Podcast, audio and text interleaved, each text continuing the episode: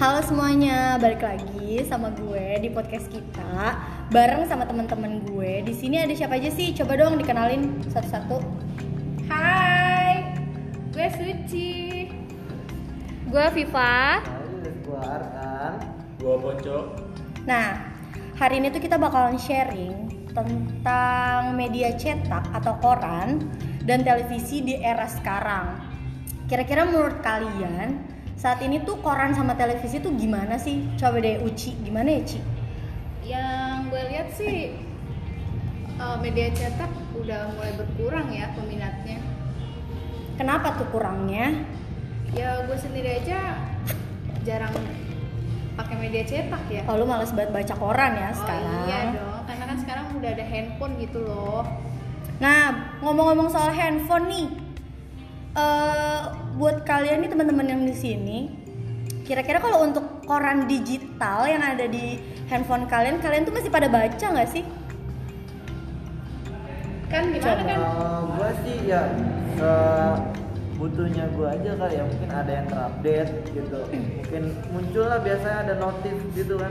Gua baca banyak di browser browser itu kan banyak tuh ya ada notif misal yang terupdate. Itu gua baca sih. Palingnya yang yang viral-viral gitu sih apa yang baru sekarang ini paling gitu Oh, berarti lo nyentuh-nyentuh koran digital tuh buat cek-cek berita terupdate Ya, saat ini gitu gitu lah, ya. nggak bulet-bulet banget lah gitu Coba kalau yang lain gimana? Masih nyentuh eh, koran yang berbentuknya cetak atau udah beralih ke koran digital? Sampai kayak seberapa sering sih kalian tuh megang si koran media cetak itu sama koran digital di handphone kalian? Coba Pipa gimana Pip kalau menurut lo? Eh, kalau gue tuh nyentuh, gue bukan koran sih waktu itu majalah gaul. Itu tuh kan itu kan dulu famous banget ya. Oke. Apalagi waktu itu zaman zamannya K-pop gitu kan. Waktu gue SD tuh gue sering banget beli majalah gaul cuma buat dapet posternya doang gitu. ya banyak tuh Oke, poster. berarti anak milenials masih suka nyentuh-nyentuh media cetak gitu ya. Tapi untuk kayak ya kalau ada poster minta diambil foto-foto idolanya, Ya, digunting-gunting, ditempel-tempel, bener gak? Tujuannya itu sih buat ngambil posternya Kayak doang. gitu. Oke. Coba cok, kalau lu menurut lu tuh koran digital tuh masih lu pakai nggak sih? Kalau buat gua sendiri sih, gua udah nggak pernah ya dari gua lulus SMP tuh gua udah nggak pernah yang namanya baca. baca koran.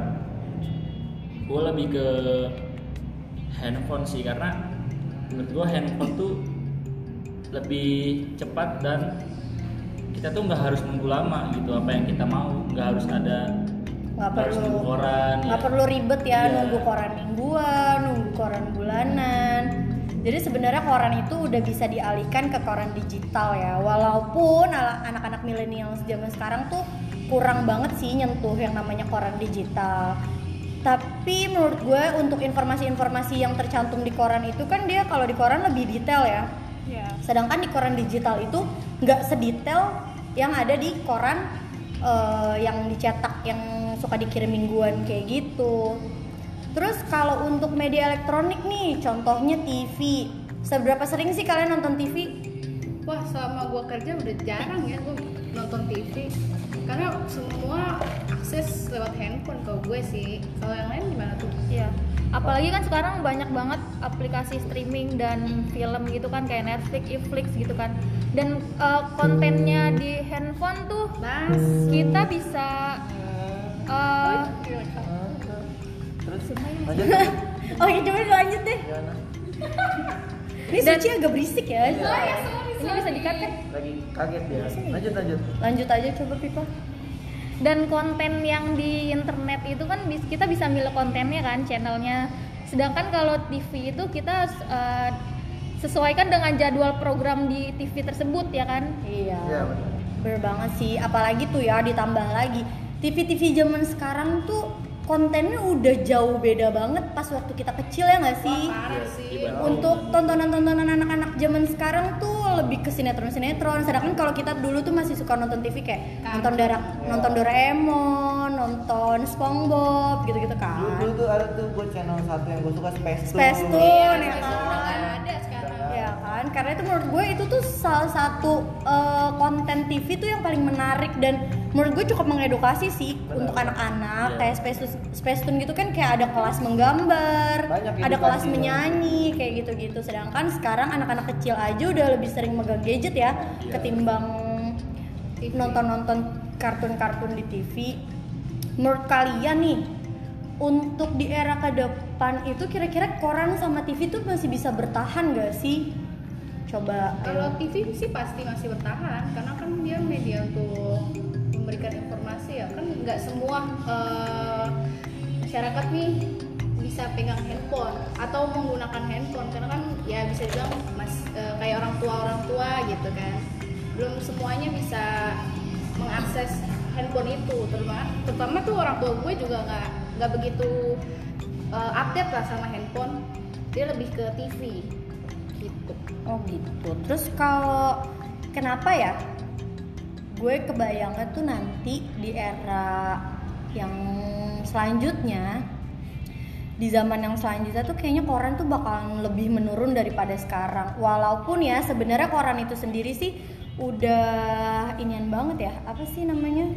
Hmm, udah melakukan banyak inovasi. Contohnya kayak melakukan kerja sama iklan-iklan kayak gitu, majalah juga sama. Tapi emang karena minat baca dari anak-anak zaman sekarang menurun, ya secara otomatis eh, minat penjualannya, minat pembeliannya juga turun gitu.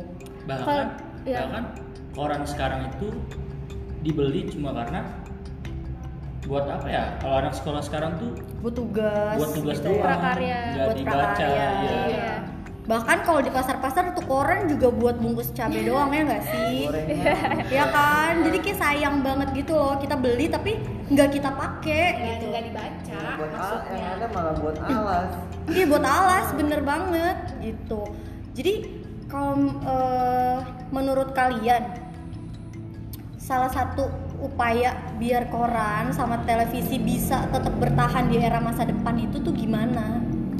Kalau menurut gue pribadi sih emang mau nggak mau koran dan TV tuh harus eh, transisi sih. Mau nggak mau mereka harus ngubah- mengubah ke digital. Karena Pak Jokowi sendiri, gue pernah baca di artikel di internet, 15 tahun yang akan datang tuh koran dan TV tuh peminatnya udah nggak bakal ada lagi. Anak-anak tuh lebih ke beralih ke smartphone ya kan. smartphone digital. Jadi kayak setidaknya koran dan TV memang harus mengikuti alur zaman sih. Ya. Sekarang ini kan apa-apa dikit-dikit internet, dikit-dikit internet, semua akses untuk ke mana pun dan di mana pun tuh menggunakan internet. Jadi eh, palingan ya kayak TV gitu-gitu bisa diubah kayak tayangannya dimasukin ke YouTube, Iya. nanti AdSense dari YouTube bisa dijadiin penghasilan juga. Terus kayak koran dijadiin koran digital tapi ya dengan konten-konten yang menarik sih, jangan sampai kayak dikit-dikit hoax, dikit-dikit eh apa ya kayak menciptakan pandangan-pandangan ataupun opsi-opsi yang belok-belok dari yang kenyataannya sih menurut gue sih kayak gitu. Kalau menurut yang lain gimana coba? apalagi gue lihat TV sekarang tuh kayak eh, ada yang viral diundang gitu ada yang Oh viral iya, bener. diundang jadi tuh kayak yang yang viralnya Yang nggak penting. nggak bagus gitu yang viralnya nggak kurang lah untuk diedukasi malah diviralin ya jadi malah makin makin gitu kan Oh ya benar. Dan kebanyakan sekarang tuh program-program TV tuh kayak gosip-gosip gitu nggak sih? benar Ya kan? sinetron-sinetron gak penting ya nggak Iya. sih? bahkan yang viral pun berawal dari media online internet atau media sosial lainnya Iya. Platform-platform gitu. Iya. Contohnya kayak TikTok, kayak Instagram. Baru deh diangkat tuh ke TV buat naikin rating lah itu ibarat Iya benar tapi banget. tetap aja kan adanya di media online Iya. Iya. awal ya berawal dari media online dan dari apa sih kayak konten yang ada di media online itu dijadiin konten juga di TV Banyak. dengan cara diundang orang-orang untuk naikin rating. Sebenarnya banyak banget sih eh, cara-cara untuk naikin rating. Contohnya konten-kontennya yang menarik, yang mengedukasi. Contohnya sampai sekarang yang ratingnya masih tinggi tuh Mata Najwa karena kan dia Iya. bener-bener ngundang narasumbernya yang bener. Eh, permasalahannya yang dibahas juga yang bener-bener gitu. Nggak kayak eh, talk show talk show yang isinya cuma undang-undang orang-orang viral dan cuma chit chat nggak penting sih menurut gue. Dan itu walaupun kalau dibilang naikin rating ya ratingnya naiknya juga nggak seberapa ya kan? Terus ditambah lagi kalau menurut gue pribadi apa yang kita tonton itu ya mencerminkan mencerminkan bangsa Indonesia gitu apa yang kita tonton ya yang mencerminkan diri bangsa, bangsa Indonesia karena kan di sini kayak nonton nonton sinetron sinetron kayak sinetron sinetron azab ya nggak sih dan kebanyakan yang nonton sekarang anak-anak kecil anak-anak kecil sih? karena sebenarnya alasan mereka nonton-nonton sinetron, nonton-nonton talk show kayak gitu karena mereka tuh nggak punya tontonan yang sesuai, Sesuai dengan dengan- umur mereka gitu. Sebenarnya orang-orang televisi bisa banget kan ya kayak bikin-bikin konten yang bener-bener menarik ya. Contohnya mempertahankan tak yang bentuknya kayak Space Tune, yang Global TV kayak SpongeBob, yang kartun-kartun ya. yang bentuknya kayak unyil ya nggak sih? Itu kan kayak mengedukasi belajar apa belajar apa bolang dan lain-lain gitu. Bahkan sekarang tuh kalau setiap kita bangun pagi tuh di acara TV nggak ada yang apa yang ngadain acara kartun gitu yang ada talk show semua. Talk show ceramah Iya. gitu-gitu ya kalau pagi. Padahal ya kalau ceramah oke lah.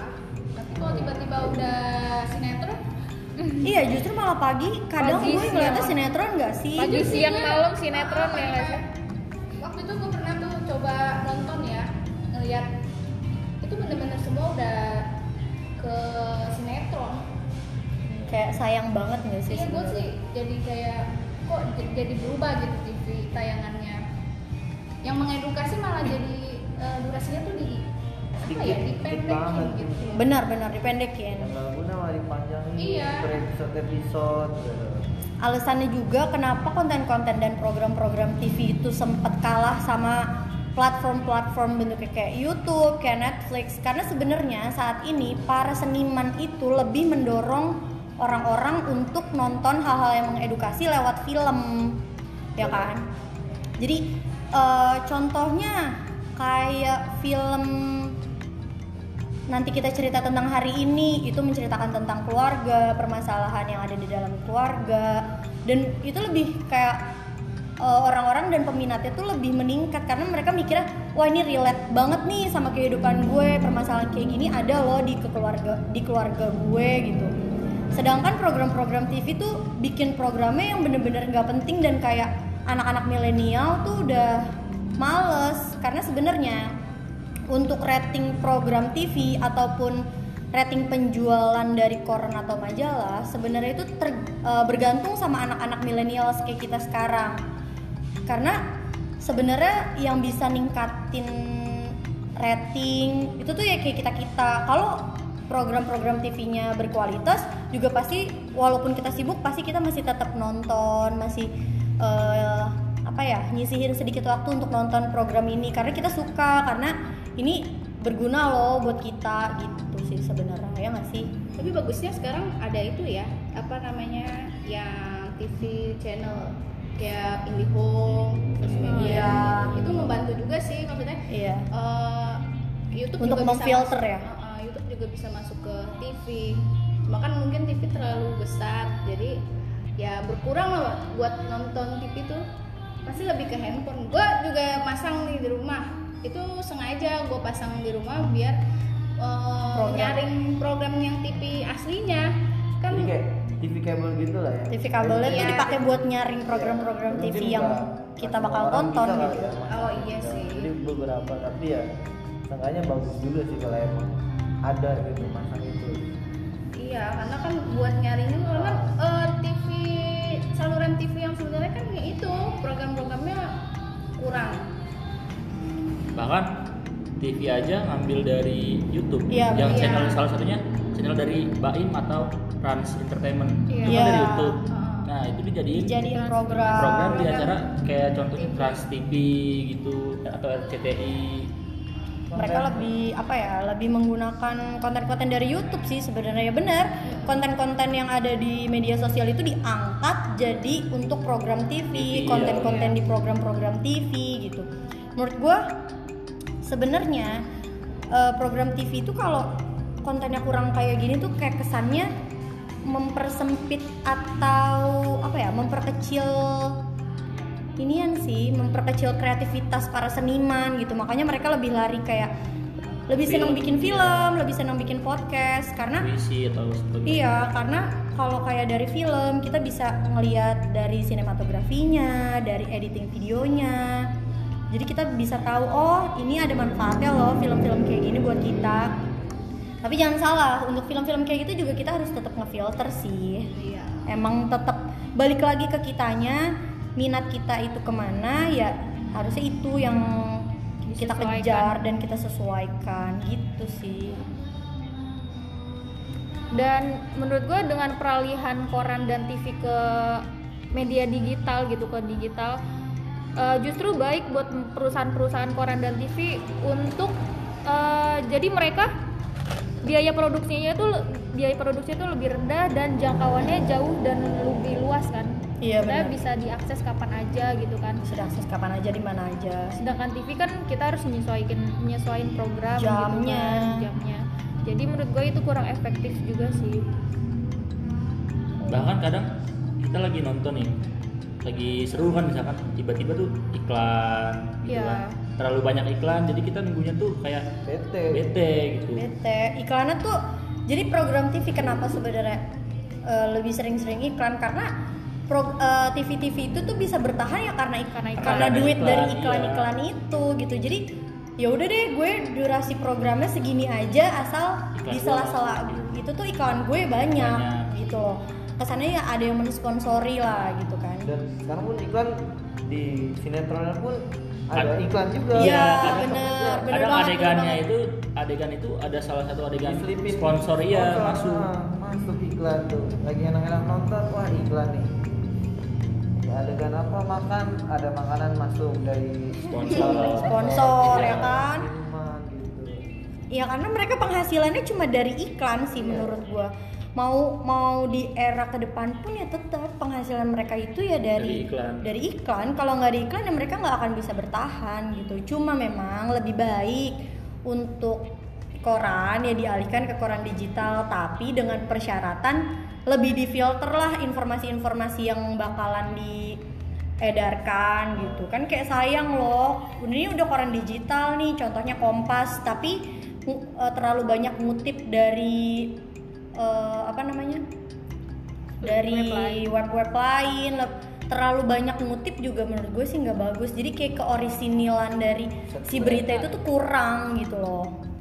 Terus kalau apa swasta mereka juga punya cara masing-masing lah untuk Mm-mm. uh, menginformasikan berita gitu kan lewat entah itu dengan cara dia gitu jadi mungkin setiap web berbeda lah caranya biar asik aja gitu ngeliatnya Iya sih benar juga. Jadi kalau menurut kita nih ya teman-teman balik lagi kepada ya kita lebih bijak lah menggunakan koran dan televisi dan untuk eh, orang-orang yang bekerja di koran atau televisi ya lebih baik meningkatkan konten-kontennya tuh yang memangnya pantas untuk ditonton dan dibaca. Ap- jujur aja gue kerja di kantor pengacara tuh koran penting banget karena kayak pengumuman-pengumuman sidang, pengumuman-pengumuman apa itu di, di uploadnya tuh di koran. Sebenarnya koran itu memang masih berguna dan masih akan dibaca untuk orang-orang tertentu. Ya contohnya kayak pengacara gitu ya, masih dipakai buat lihat-lihat jadwal sidang, lihat-lihat keputusan sidang. Alasannya kenapa keputusan sidang itu bisa diupload di koran karena memang koran itu kan lebih detail kan dalam menyampaikan informasi, lebih detail, lebih apa ya? lebih original dan bener-bener itu tuh fakta nggak nggak ada hoax gitu tapi kebanyakan koran-koran yang udah dialihkan ke koran digital itu lebih apa ya yang kayak tadi gue bilang dia terlalu banyak ngutip eh, dari orang-orang terlalu banyak diringkas ya Iya terlalu banyak diringkas, terlalu banyak opsi-opsi yang masuk di sana sampai sebenarnya koran itu di- diberikan untuk eh, menyampaikan informasi, untuk memberikan informasi kepada orang-orang, bukan untuk mengubah pola pikir seseorang gitu.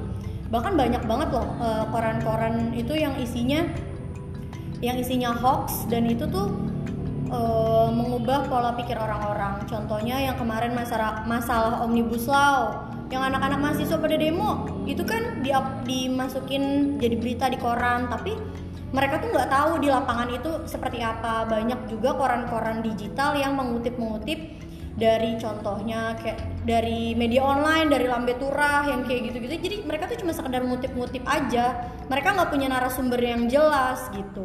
Jadi koran itu bisa bertahan dengan cara dialihkan ke koran digital. Namun untuk originalnya untuk uh, berita yang disampaikan dan disajikan tuh harus lebih baik dan lebih apa ya lebih sesuai dengan faktanya. Dan juga untuk program televisi tuh harus bisa uh, membuat program-program yang sekiranya memang mengedukasi. Tidak perlu mengedukasi yang kayak uh, TV-TV luar negeri tuh ada yang di TV Jepang gue nonton di YouTube-nya Jerome Pauline. Jadi mereka tuh ada kayak kelas matematika di program televisi Jepang. Tapi kan kembali lagi orang Indonesia itu males banget nonton yang yang mengedukasi seperti itu ya kan? Bener dong ya kan? Karena kan siapa sih yang mau di rumah diem terus ngitung matematika tuh gak ada cuy. Ada si Jerome Pauline doang kayaknya ya. Kan balik lagi ke kitanya program-program TV yang dibuat itu memang mencerminkan uh, bangsa Indonesia. Tontonan-tontonan yang kita tonton itu mencerminkan diri kita sendiri. Kalau kita senang nonton sinetron ya lo mencerminkan diri lo tuh lo drama gitu loh ya kan? Jadi kalau bisa program-program TV-nya itu tuh lebih mengedukasi lebih apa ya lebih variatif aja lebih kreatif. Contohnya kayak di net dia punya program TV apa ya? Kalau nggak salah tuh yang kayak desain desain interior oh iya iya ya kan ada. desain desain interior terus setelah desain desain interior itu style iya yang bentuknya kayak oh nih kita ngejelasin tentang fashion masa kini Iya. kayak gitu itu tuh lebih mengedukasi sih menurut gue dan itu lebih berguna Lebih untuk menarik. untuk anak-anak millennials kayak kita terus kayak program-program TV yang apa ya yang menurut gue tuh kayak yang dulu di Trans 7 ya zaman kita kecil dulu kan masih ada bolang masih ada unyil yang bikin kita tuh oh kalau di unyil tuh kita nontonnya oh ternyata bikin mie instan tuh prosesnya kayak gini ya. Iya. jadi kita tuh tahu. Walaupun sebenarnya memang nggak sepenuhnya kita serap tapi kita tahu beberapa informasi yang sekiranya penting. Harusnya program-program seperti itu yang dipertahankan bukan dimunculkan program-program TV yang gimana ya? Yang terlalu banyak dramanya ya nggak sih? Settingannya banyak banget. Settingannya banyak banget bener. Kayak siapa sih yang mau nonton sinetron sinetron azab? Coba gue tanya. Ya kan? Sekarang nyokap gue aja nonton sinetron azab itu karena terpaksa. Yang penting tuh TV nyala dan ada suaranya beneran? Karena kenapa? Karena program-program TV lain juga udah nggak ada yang bener. Udah, udah kayak nggak nggak penting gitu. Iya. dan kalau emang mau ngadain talk show ya talk show-nya lah yang bener gitu loh. Bintang tamunya yang bintang tamunya tuh yang bener yang nggak yang nggak ngundang bintang tamu cuma karena viral. Kayak gitu gitu menurut gue sih kayak nggak penting. Menurut lu eh, program TV yang paling berkesan yang masih lu tonton sampai saat ini bahkan lu eh, lu sampai bela-belain nonton program TV ini tuh di YouTube apa? Kalau gua Tonight Show. Sama, Sama sih gue sih. juga. Sama sih. Karena itu dia paling seru ya nggak Oh, sih? Iya. Ke YouTube gua pasti tonton sih. Pasti Tonight. Show, Tonight Show atau The Comment. Tapi sekarang The Comment juga durasinya juga udah dikurangin sih.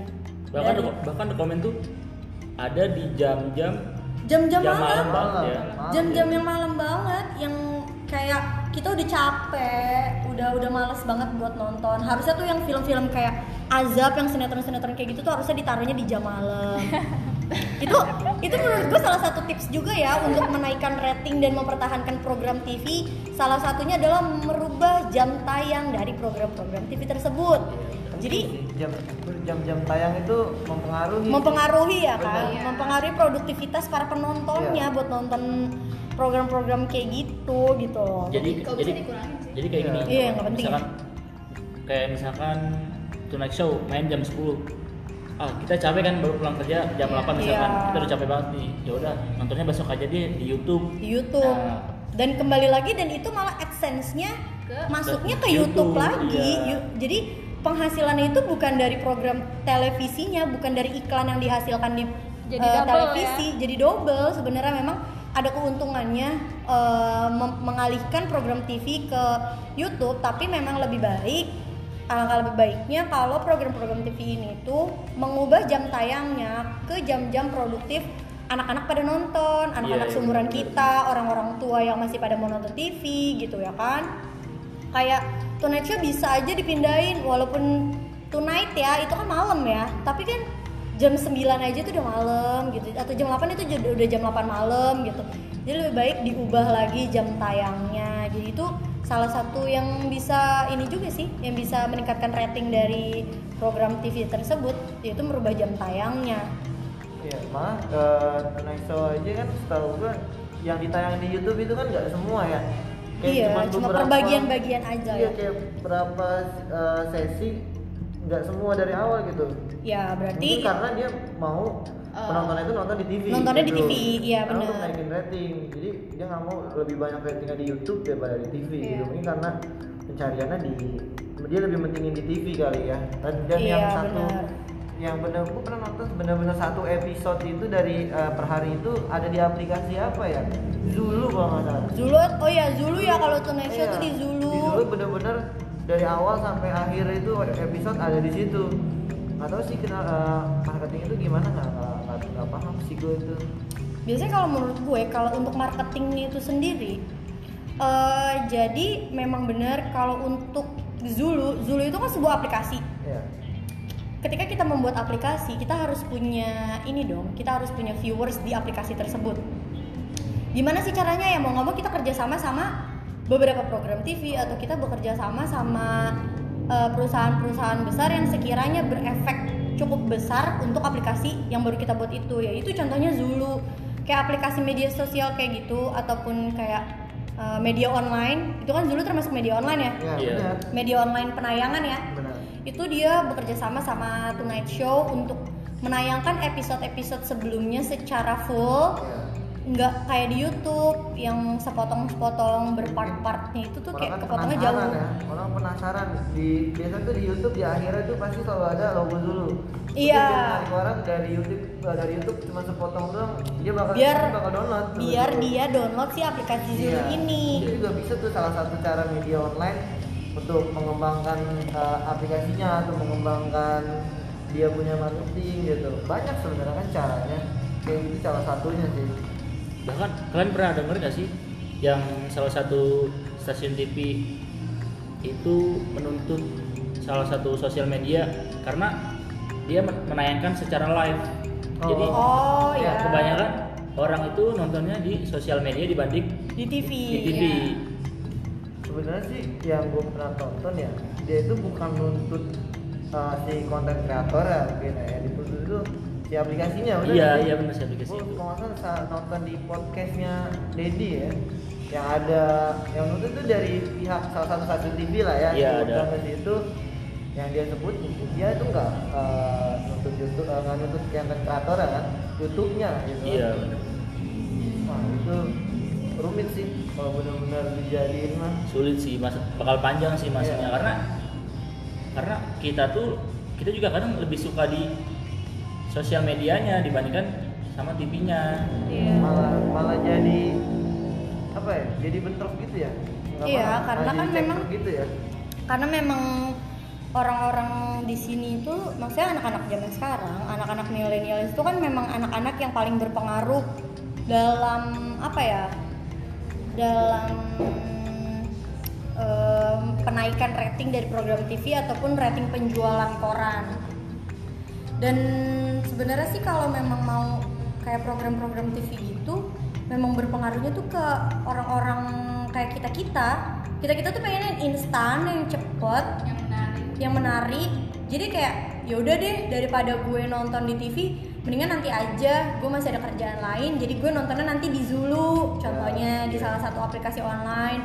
Kayak gitu-gitu. Jadi menurut gue kembali lagi untuk program TV ataupun media cetak harus bisa me- melihat si target pasarnya sendiri. Targetnya itu siapa sih? Kalau menurut gue kalau gue kerja di koran ataupun gue kerja di TV gue bakalan kayak ngusulin untuk apa ya untuk menyesuaikan ke jam-jam aktifnya anak-anak milenial. Karena anak-anak milenial sekarang itu sangat berpengaruh sih untuk apa ya untuk peningkatan rating-rating kayak gitu. Jadi mau nggak mau ya memang harus dirombak ulang dan untuk program-program TV yang nggak penting tuh memang harus segera dihilangkan. Karena kayak menurut gue untuk program-program TV kayak sinetron-sinetron sebenarnya boleh ada tapi tidak sebanyak itu. Dalam satu TV kita itu kan bisa ada 14 sampai 15 stasiun TV iya benar. Ya kan? Masa di 14 sampai 15 stasiun TV-nya itu tuh isinya isinya sinetron semua sih yang kayak nggak penting gitu. Ah udah deh sinetron kayak gini males gitu. Apalagi kalau kita nggak ngikutin dari awal. Males nggak kalau nonton di tengah-tengah? Dan episodenya Ya kan? ber dan episodenya itu ratusan sampai ya. ratusan sampai ribuan gitu ya kan? Jadi menurut gue tuh kayak aduh nggak penting deh gitu. Udah males nonton. Jadi memang harus beralih ke media-media online kayak YouTube, Netflix dan lain-lain sih. di zaman pandemi ini juga film banyak Wah, ya. film Lari lagi ke- meningkat banget ya. Laris film banget. lari ke Netflix atau lari ke iFlix, bioskop kemarin online. terakhir tuh Story of Kale ya Iya, Story of Kale. misalnya dia tayangnya di bioskop, Bioskop. bioskop tutup jadi dia pengalihinnya ya bagus dengan cara ke online gitu loh Hmm. Jadi memang memang menurut gua sebenarnya media online dengan media TV ataupun koran memang harus saling berkaitan. Iya. Jadi harus saling bekerja sama sih menurut gua. Kayak TV yaitu program Tune Show bisa bekerja sama sama aplikasi online. Jadi mereka tuh masih bisa mendapatkan penghasilan dari eh, media-media online kayak aplikasi Zulu gitu-gitu gitu kan. Buktinya sampai saat ini menurut gue ya gue ngeliat dari teman-teman gue aja tuh udah jarang banget loh yang nonton TV bahkan kayak baca koran itu udah males. Ya karena itu kalau koran terlalu banyak hoaxnya terlalu menggiring ke apa ya terlalu banyak menggiring opini-opini baru jadi orang-orang udah kayak aduh udah males deh gitu kan. Jadi lebih senengnya nonton-nonton di aplikasi online karena lebih cepet dan lebih apa ya praktis. lebih praktis sih menurut gue ya nggak sih? Iya kalau handphone kan kalau kita tiduran ya itu pegang handphone tidur, Iya, benar. handphone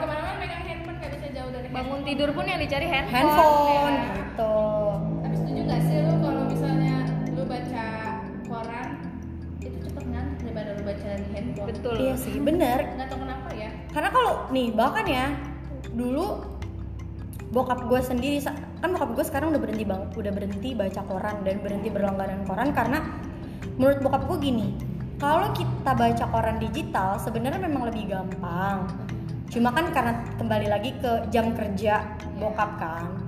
Kayak kalau menurut bokap gue tuh baca koran yang eh, baca koran di maksudnya koran cetak gitu kan ribet buka-buka dulu dan itu pun nggak bisa dibaca di mana aja. Karena kalau baca koran di yang koran cetak gitu menurut bokap gue tuh perlu apa ya perlu tempat yang rileks butuh tempat yang sepi butuh keseriusan untuk baca koran-koran kayak Iya. gitu karena kan isinya tulisan semua Iya. kan. Gambarnya juga gambar-gambar paling ya kayak promo-promo apartemen rusun-rusun gitu ya nggak sih? Ya kan? Waktu buat santai sih buat baca koran. Gitu iya baca koran tuh perlu waktu santai bener banget kata lo kerja baca, Baca koran. Iya, kan? kalau misalnya media online males bisa. banget. kita sambil nih bisa Mm-mm. sambil kerja buka handphone baca. Baca oh ada apa nih? Ada berita terupdate apa nih? Bahkan aplikasi-aplikasi online contohnya kayak Line.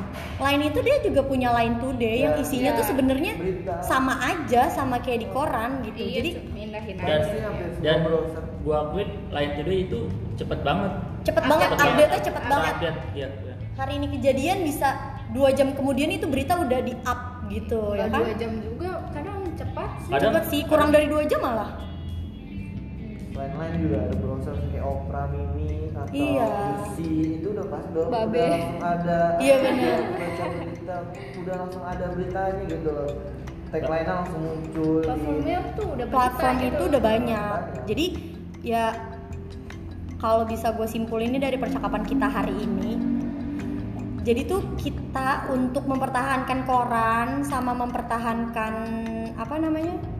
Televisi. Ya kayak tadi. Kalau untuk koran bisa dialihkan ke koran digital. Dengan konten-konten yang harus bisa difilter lagi. Eh, dengan berita-berita yang bisa dilihatnya tuh enak gitu. Yang isinya lebih ringkas yang lebih jelas. Jadi nggak perlu deh. valid lah. Iya yang valid dan gak perlu kayak koran-koran di media cetak yang dirinciin banget. Intinya kita tuh yang baca cuma butuh intinya doang. Iya. Karena setelah kita baca berparagraf-paragraf yang di otak kita kan pasti oh ternyata inti permasalahannya seperti ini. Gitu. Bet- nah betul. Dan dan menurut gue dikurangin deh yang namanya ngutip-ngutip dari media-media online. Karena media online itu tuh sarangnya hoax belum tentu. ya kan? Nggak terjamin. Nggak terjamin kebenarannya gitu. Jadi kayak ah belum valid nih di media online. Jadi dikurangin deh eh, apa namanya ngutip-ngutip dari media online terus kalau untuk rekoran lagi eh, kreativitas dari reporternya dari editornya dalam mengemas sebuah berita tuh harus ditingkatkan lagi biar bisa narik perhatian anak-anak milenial kayak kita gitu. Terus kalau untuk televisi sendiri kayak yang tadi kita udah bilang merubah jam tayang terus programnya di programnya difilter lagi yang sekiranya tuh lebih berguna deh untuk anak-anak zaman sekarang gitu ya kan terus eh, apa namanya dikurangin deh iklannya. Karena sebenarnya kalau dia mengurangi iklan dan dia be- dan dia bekerja sama dengan beberapa platform online lain itu bakalan kayak penghasilannya jauh lebih besar ketimbang dari iklan di TV ya nggak sih? Karena kan iklan-iklan di TV terlalu lama kita juga udah bosen. Ujung-ujungnya apa? Matiin TV ya nggak? Iya. matiin TV megang handphone. Ya kan? Handphone lagi. Iya. handphone lagi handphone lagi kan? Internet lagi internet lagi jadi ya lebih baik setelah merubah jam tayang memfilter program-program kita harus apa ya si program TV ini ataupun stasiun TV ini harus bisa bekerja sama dengan beberapa platform untuk program-program TV-nya biar bisa ditonton sama para penonton setianya gitu. Jadi udah nggak ada yang namanya aduh gue males nih nonton gitu. Tapi kan kalau kayak ketinggalan episode kita bisa nonton di aplikasi ini. Dan itu pasti kan dalam bekerja sama seperti itu kita bakal bisa dapat benefitnya. Benefitnya itu pasti kan akan dibagi dua. Nggak mungkin kan untuk aplikasi atau aplikasi itu doang gitu. Jadi penghasilan itu bakalan tetap apa terus masuk keuangannya tetap ya pastinya bisa meningkat kalau kita bekerja sama-sama beberapa platform lagi gitu. Jadi sebenarnya sekian sih kita udah ngobrol-ngobrol hari ini. Udah panjang. Udah panjang banget ya semoga kalian gak bosen sih dengerinnya. Soalnya ini mengedukasi kalian banget gitu. Karena tuh kita sharing dari beberapa beberapa kepala di sini. Ya udah deh kalau gitu thanks banget buat para yang eh, para pendengar setiap podcast kita. Nanti kita bakalan ketemu di episode-episode selanjutnya. Kita bakal ngobrolin tentang masalah-masalah yang relate banget ya sama kalian. Jadi see you next episode. Bye